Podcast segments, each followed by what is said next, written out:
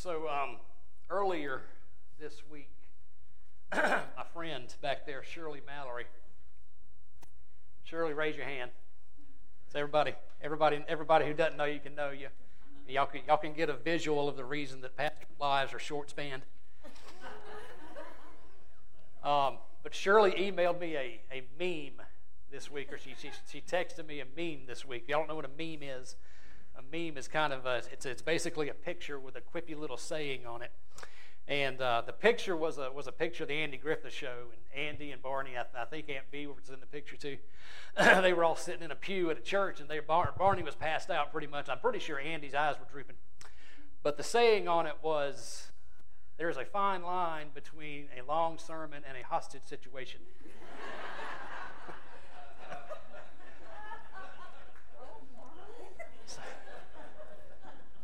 So now y'all see what I got to deal with here at Bemiss. that's okay. I'm picking on Shirley. I, we couldn't, I couldn't operate this church without Shirley. She's a, she's a true blessing. Um, but she didn't know what I was planning on talking about a little bit today. Uh, and, and that's actually going to be part of it, Shirley, believe it or not. Um, it, got, it, it got me to thinking about some stuff because I've been, I've been thinking a lot about, about, about preaching you know, and, and the way that the way that I talk to you guys and, and, and the way that y'all respond to me, respond respond to the word or whatever that God has placed on my heart. And um, one of the thing, one of the things that, I, that, I've, that I've talked that I've been a lot of doing a lot of reading on lately is is, is kind of a what they call dialogue, basically dialoguing with the congregation a little bit more, a little bit less of, of, of preaching to you guys and standing in front of you and giving you a bunch of information. And uh, instead, you know, or at least in addition to, kind of dialoguing back and forth with y'all a little bit and, and, and make, you know, congregational participation, if that's what you want to call it. So y'all might want to remember we kind of did a little bit of that last week uh, when we were talking about some things. I kind of talked to you guys and, and uh, asked you some questions and, and, got some really cool some really cool responses. That was, that was kind of fun to me. I hope it was fun to y'all as well. But the other thing, Shirley, believe it or not, was that I started talk. I started thinking about this idea of the length of the sermon. Um, I've been there, man. Y'all forget I was I was raised in a Baptist church, and those dudes like to preach for 45 minutes straight. so uh, so so yeah, that's the kind of my, my background of when I when I was coming up. So um, and I realize that, I, that, sometimes I do have a tendency to, to, take it to take it beyond a suitable length. but, uh, but I got to thinking about that for real, and uh, you know how much information, how much stuff can a, can a congregation, you know, actually take in and retain and be able to apply to their lives, that type of thing. Um, how many people are familiar with TED Talks? Some of you, TED Talks. Okay, so some of y'all, some of y'all are. So this is something y'all can look up on the internet when you get home. Y'all can Google it, check it out. But basically, TED Talk, TED Talks have been around for about, since about 2006, I believe. And basically, what they are is they are they're short speeches uh, given given on a variety of subjects. It could, you know, they're they're very uh, they're very informative, uh, and they're very a lot of some, a lot of them can be very encouraging. Um, but they're, they're also the primary reason they let the people give what they call these TED Talks is they're very innovative ideas. And they can talk about a lot of subjects. They can talk about religion, they can talk about art, they can talk about finance, business, you name it. If it's a subject you can talk about, um, they'll invite these folks in to give these speeches. Um, so you can Google that when you get home if you want to Google TED Talks, and you'll find hundreds, if not thousands of them. But one of the other things about TED Talks is they are limited to 18 minutes exactly. They're not allowed to go over. They can be under. They can be two minutes. They can be five minutes, but they cannot be over 18 minutes. Why do y'all think that is? There you go. Absolutely. So they actually did a lot of research. There was a lot of research that was done, not exact, not, not even by, I don't know, know if it was actually done by this company or not, but a lot of true research was done. And what they discovered was that 18 minutes was the maximum time, or the most ample time maximum, for the person who was speaking to be able to flesh out their ideas without talking too much, and for the people who were listening to be able to take in and to retain what was being told to them. So that's why they limit these talks to 18 minutes. I thought that was I thought that was really cool. Also, what I thought was really cool about that were some things that some of our Christian forebears t- actually said about the length. And y'all are going to like this. Y'all are going to love. Y'all going to eat this up. Said about the length of a sermon. Check this out. This, this, was, this, this is attributed to John Wesley. we don't really know if Wesley actually said this, but somebody at some point in 1800, 1700 said this. Regarding preaching and sermons, sometimes Wesley is credited with saying that no souls are saved after 20 minutes. I wouldn't put it beyond John Wesley, based on what I know about him, to actually have said that. So either way, whether he actually said that or not, he did say this. He actually he actually uh, wrote this down. Um, this is when this is what he advised his preachers to do. First of all, he said, "Don't ramble from the biblical text that they were preaching on." Now, get this: make sure you begin and you end at the time appointed. Continuing on with actually what he actually wrote, people imagine the longer a sermon is, the more good it will do. This is a grand mistake. The Methodist rule is to conclude the service within an hour. So, I got about 20 minutes. so I'm so I'm sure that y'all can y'all can appreciate that. Um, so I want to kind of, I'm, I'm, I'm going to kind of experiment. I'm, I'm experimenting with you guys, and I'm experimenting a little bit with the way that I, with the way that I preach. I like the way that I preach, and I think that most of you, most of you compliment me from time to time. Um, but I'm wondering basically, what can I do better and to better serve y'all, to better serve the people that I'm talking to. You know, if I preach for 30 minutes and you're only able to retain a third of what I say, what good is that going to do to you? Um, so that makes sense to me. That makes sense, you know um, talk to you guys a little bit, involve you a little bit in the in the in the conversation surrounding the topic and the scripture, whatever that topic in scripture may be, and uh, you're going to love it. I'm going to try my best to limit it to 18 minutes. Y'all can start. y'all can y'all can y'all can start timing me right now.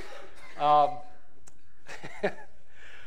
but what we're going to talk about today is this idea of, of church what is what is church? What is what is church really? What is church supposed to be? What was it originally supposed to be? And does it look anything today like it once was, or like it was actually intended to be? Um, anybody want to define that? Anybody want to give a short definition of what y'all think church is? There you go. Somebody said people. Yeah. Community. Family? Family believers? Yeah, all of those, man. All, all of those. So the original, if you don't, if you didn't know this, the uh, the New Testament was written originally in the Greek language, and the um, the word that we see in our in our in our English language Bibles for the word church uh, is this word called ecclesia. Y'all say that with me. That's kind of a fun word to say ecclesia. See, now you can go home and tell people you speak Greek. but the ecclesia both had, the word ecclesia had a couple meetings. Uh, it, had, it had meaning outside of the church. Um, and basically, it just meant a gathering. Um, but for our purposes, church means a little bit more. It's a gathering, like y'all said. It's a gathering of believers. It's a, it's a gathering of family. More so than that, it's a gathering that has been called out. It is a gathering of called out people. Called out by what? Called out by God. For what? For the purpose of serving his kingdom, for the purpose of reflecting Jesus Christ. And all that we think, all that we say, all that we do, for the purpose of reflecting his kingdom to the community uh, that surrounds us. And that's kind of what I want to talk to you about today is this, is this original idea of church. Where am I at? How much time I got left? And it comes out of Acts 2. Tony Mallory, can you hear me? Yes, sir. All right. You're going, to, you're going to appreciate this too, brother, because you sent me this scripture several weeks ago. so after we read, after we read, after we read through this scripture, um, I want you to ask yourself, what does you know? How does this compare to what we experience today in church? Uh, does this look anything like the church that I'm familiar with, like the environment, like the culture? of, of the church that we're familiar with in 2023 at Bemiss United Methodist or, or any, any other church um, for that matter. And it's Acts 2, chapter, uh, or verses 42 through 47. Acts 2, 42 through 47. So, just for a little bit of context, you know, Pentecost isn't too far away. We'll be celebrating Pentecost here in a few weeks, but this story occurs a little bit after the, uh, the event of Pentecost. If y'all don't know what that is, uh, after Jesus ascended, the Holy Spirit was poured out on this small fledgling group of, of first century Christians. And uh, this event happened that we, that we refer to in the church as Pentecost.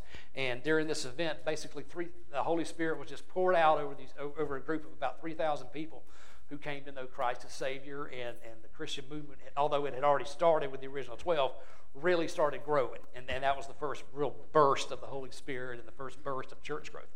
So this, uh, they get together and they're, they're doing church together.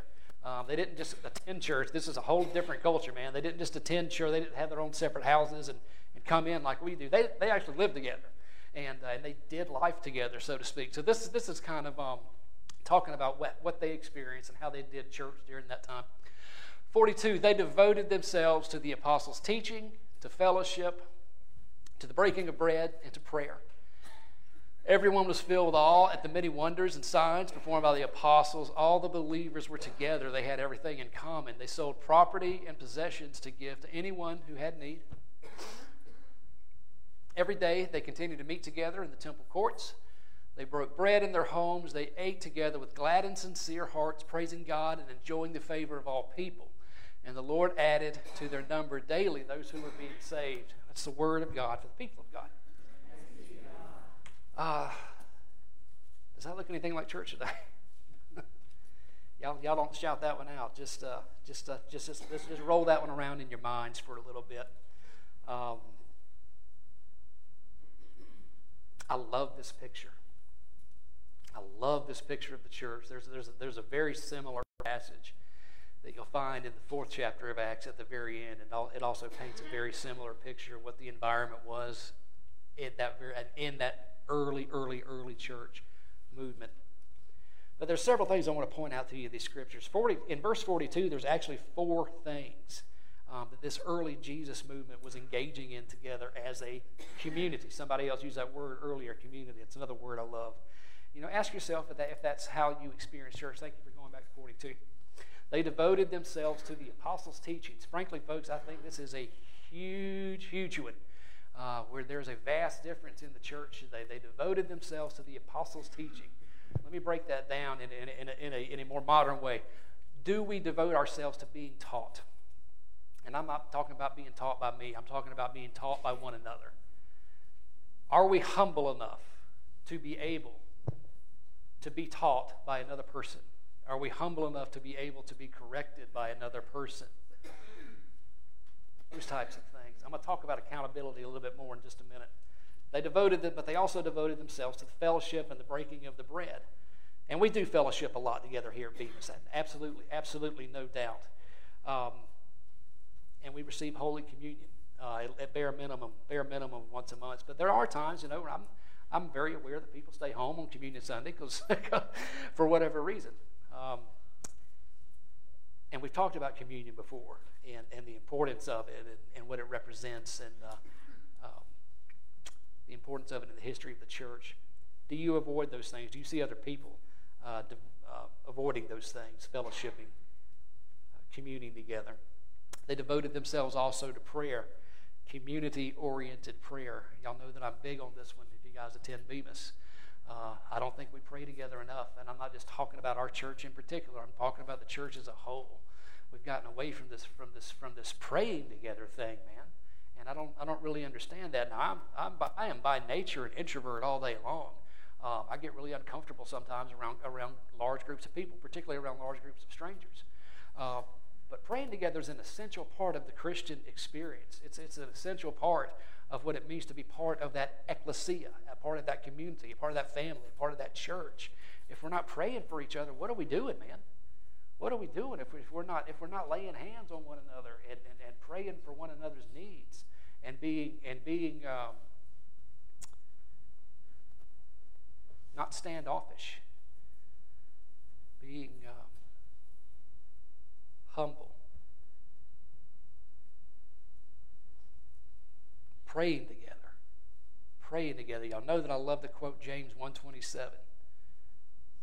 Pray for one another so that you might be healed spiritual healing. Of course, I believe that also goes along with physical healing and mental healing as well. I love doing our monthly prayer meetings that we started doing several months ago. That's, that, that's a great start. And I love praying together in our small groups and all that stuff.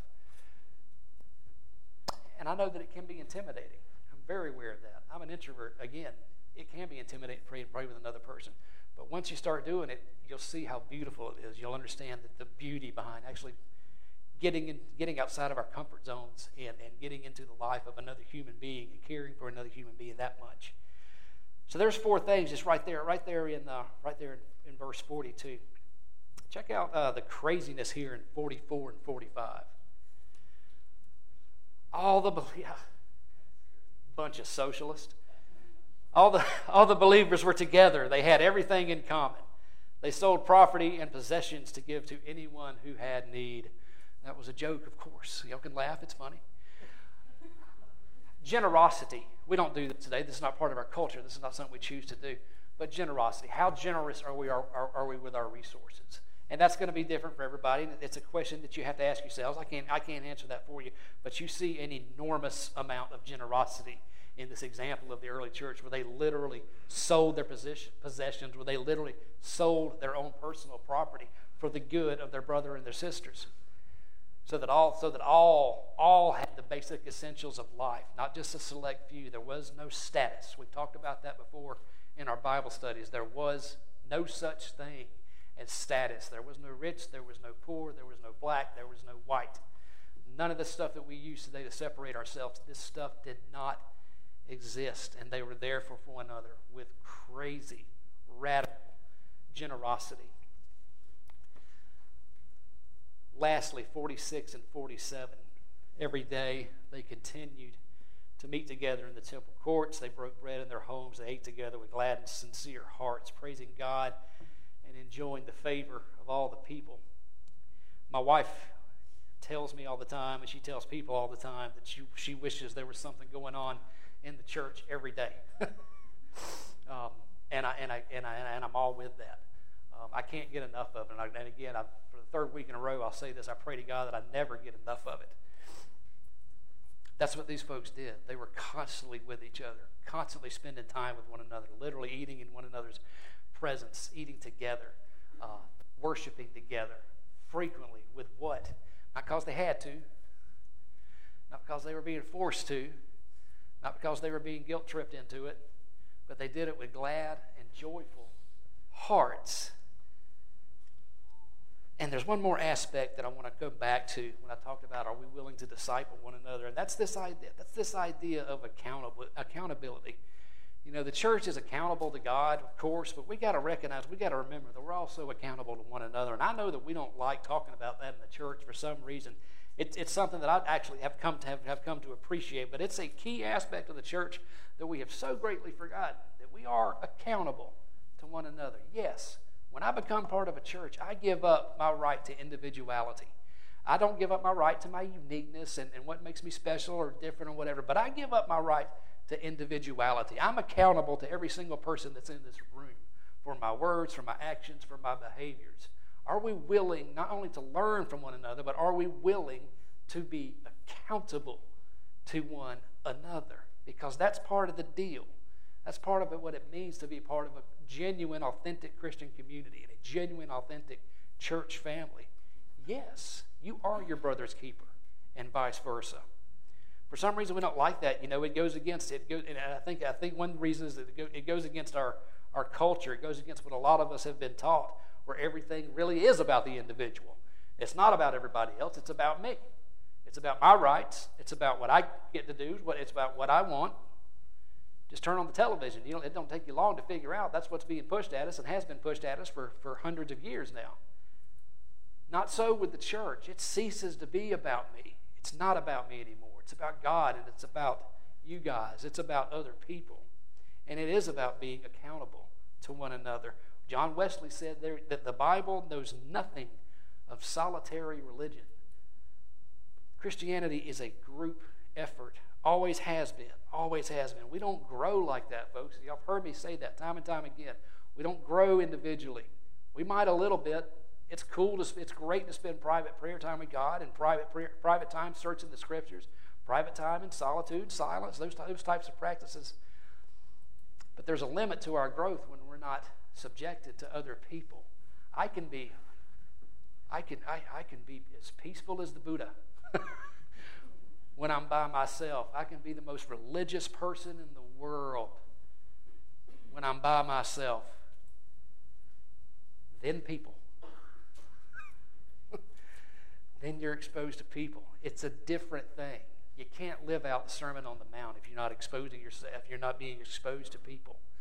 Cannot live out these things of loving your neighbor, obviously, if you're not being a part of that community. I can't love my neighbor if I'm not a part of a community.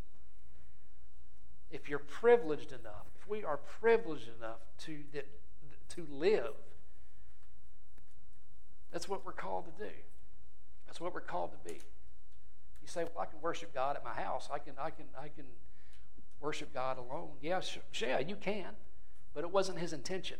It's not His intention. His intention is for us to be together in, in community and to love and to be accountable to Him and, and, and one another. Because when we, I've gone over the 18 minutes, haven't I? nobody's nobody's timing it. That's great. So here's the thing when we came into the church, you know, we became part of this community, a community that is both responsible. Listen to this now. When we came into the church, we became part of this community, a community that is both responsible for us and a community that we are responsible towards. Goes both ways. Our egos are out the door. We are part of something greater than us, and it's called the body of Christ. It's called the church. If you happen to be a United Methodist today, when you were baptized or when you were confirmed or when you came to the United Methodist Church from whatever from whatever method, whatever background, you made a number of vows before your community, before your family. Among those vows were this to remain a faithful member of Christ's holy church, to serve as Christ's representative in the world, to be loyal to Christ through the local church, and to do all in your power to strengthen its ministries to faith and to faithfully in, um, to strengthen its ministries and to faithfully serve the local church through your prayers, your presence, your gifts, your service, and your witness. It's not about me. It's a two way street. Yes, the church is supposed to nurture me, it's supposed to care for me, it's supposed to correct me when I'm wrong, but it also goes the other way. It's about me serving you, it's about us serving each other. It's about accountability. Sometimes it's good. I'm not trying to make anybody feel bad.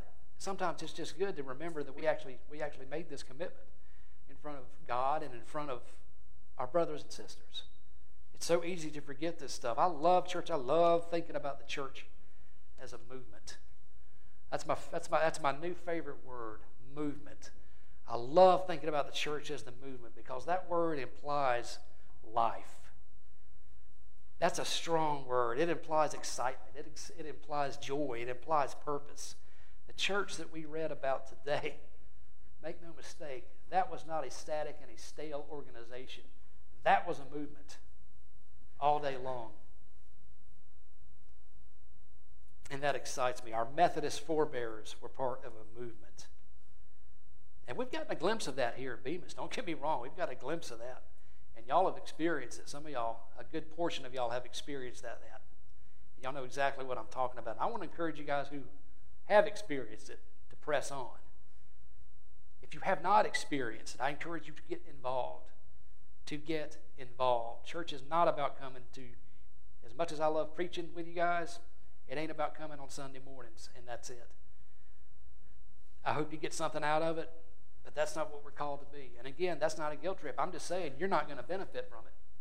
You are maybe maybe a smidge, but you're not going to benefit from it, and you're certainly not serving, not being accountable, and you're not allowed. You're not taking responsibility for your brothers and your sisters also.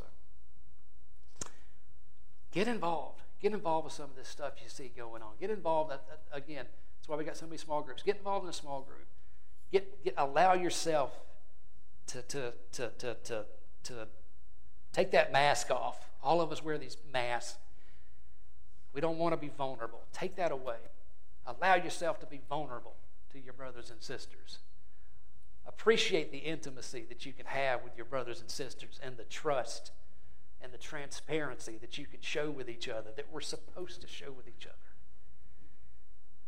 If you want to see yourself grow, that's how it's going to happen through involvement, through honesty, through transparency, through authenticity. If you want to see this stuff happen at our church, you got to be involved. Everybody says we want Christianity to grow. Are we doing our part to see that happen? If you're not, I encourage you to be part of it. Again, not out of a sense of guilt, but because of being a part of that movement, man, and experiencing. I promise you, once you get a taste of it, you're going to want. You want to get. You're going to want more. Do life together. That's what the church is. If I had to, if I had to sum it up, I'll sum it up in three words, folks. Do life together. That's what the church is all about. Worshiping, serving, loving God, loving neighbor, doing life together. We can't mirror that, that, that, first, that first community. And I do love this church. I love, I love reading about that church in Acts. We, we can't mirror that because we don't live in that area. We don't live in that geographical area. We don't live in the culture of of Israel 2,000 years ago. We live, we live in 2023. It's a entirely different culture. But we can certainly use it as our model. Can certainly use it as our, as our example. And we can certainly use it as, as a comparison. Does the Spirit, I'm not saying we've got to do all of these things. We don't. We can't.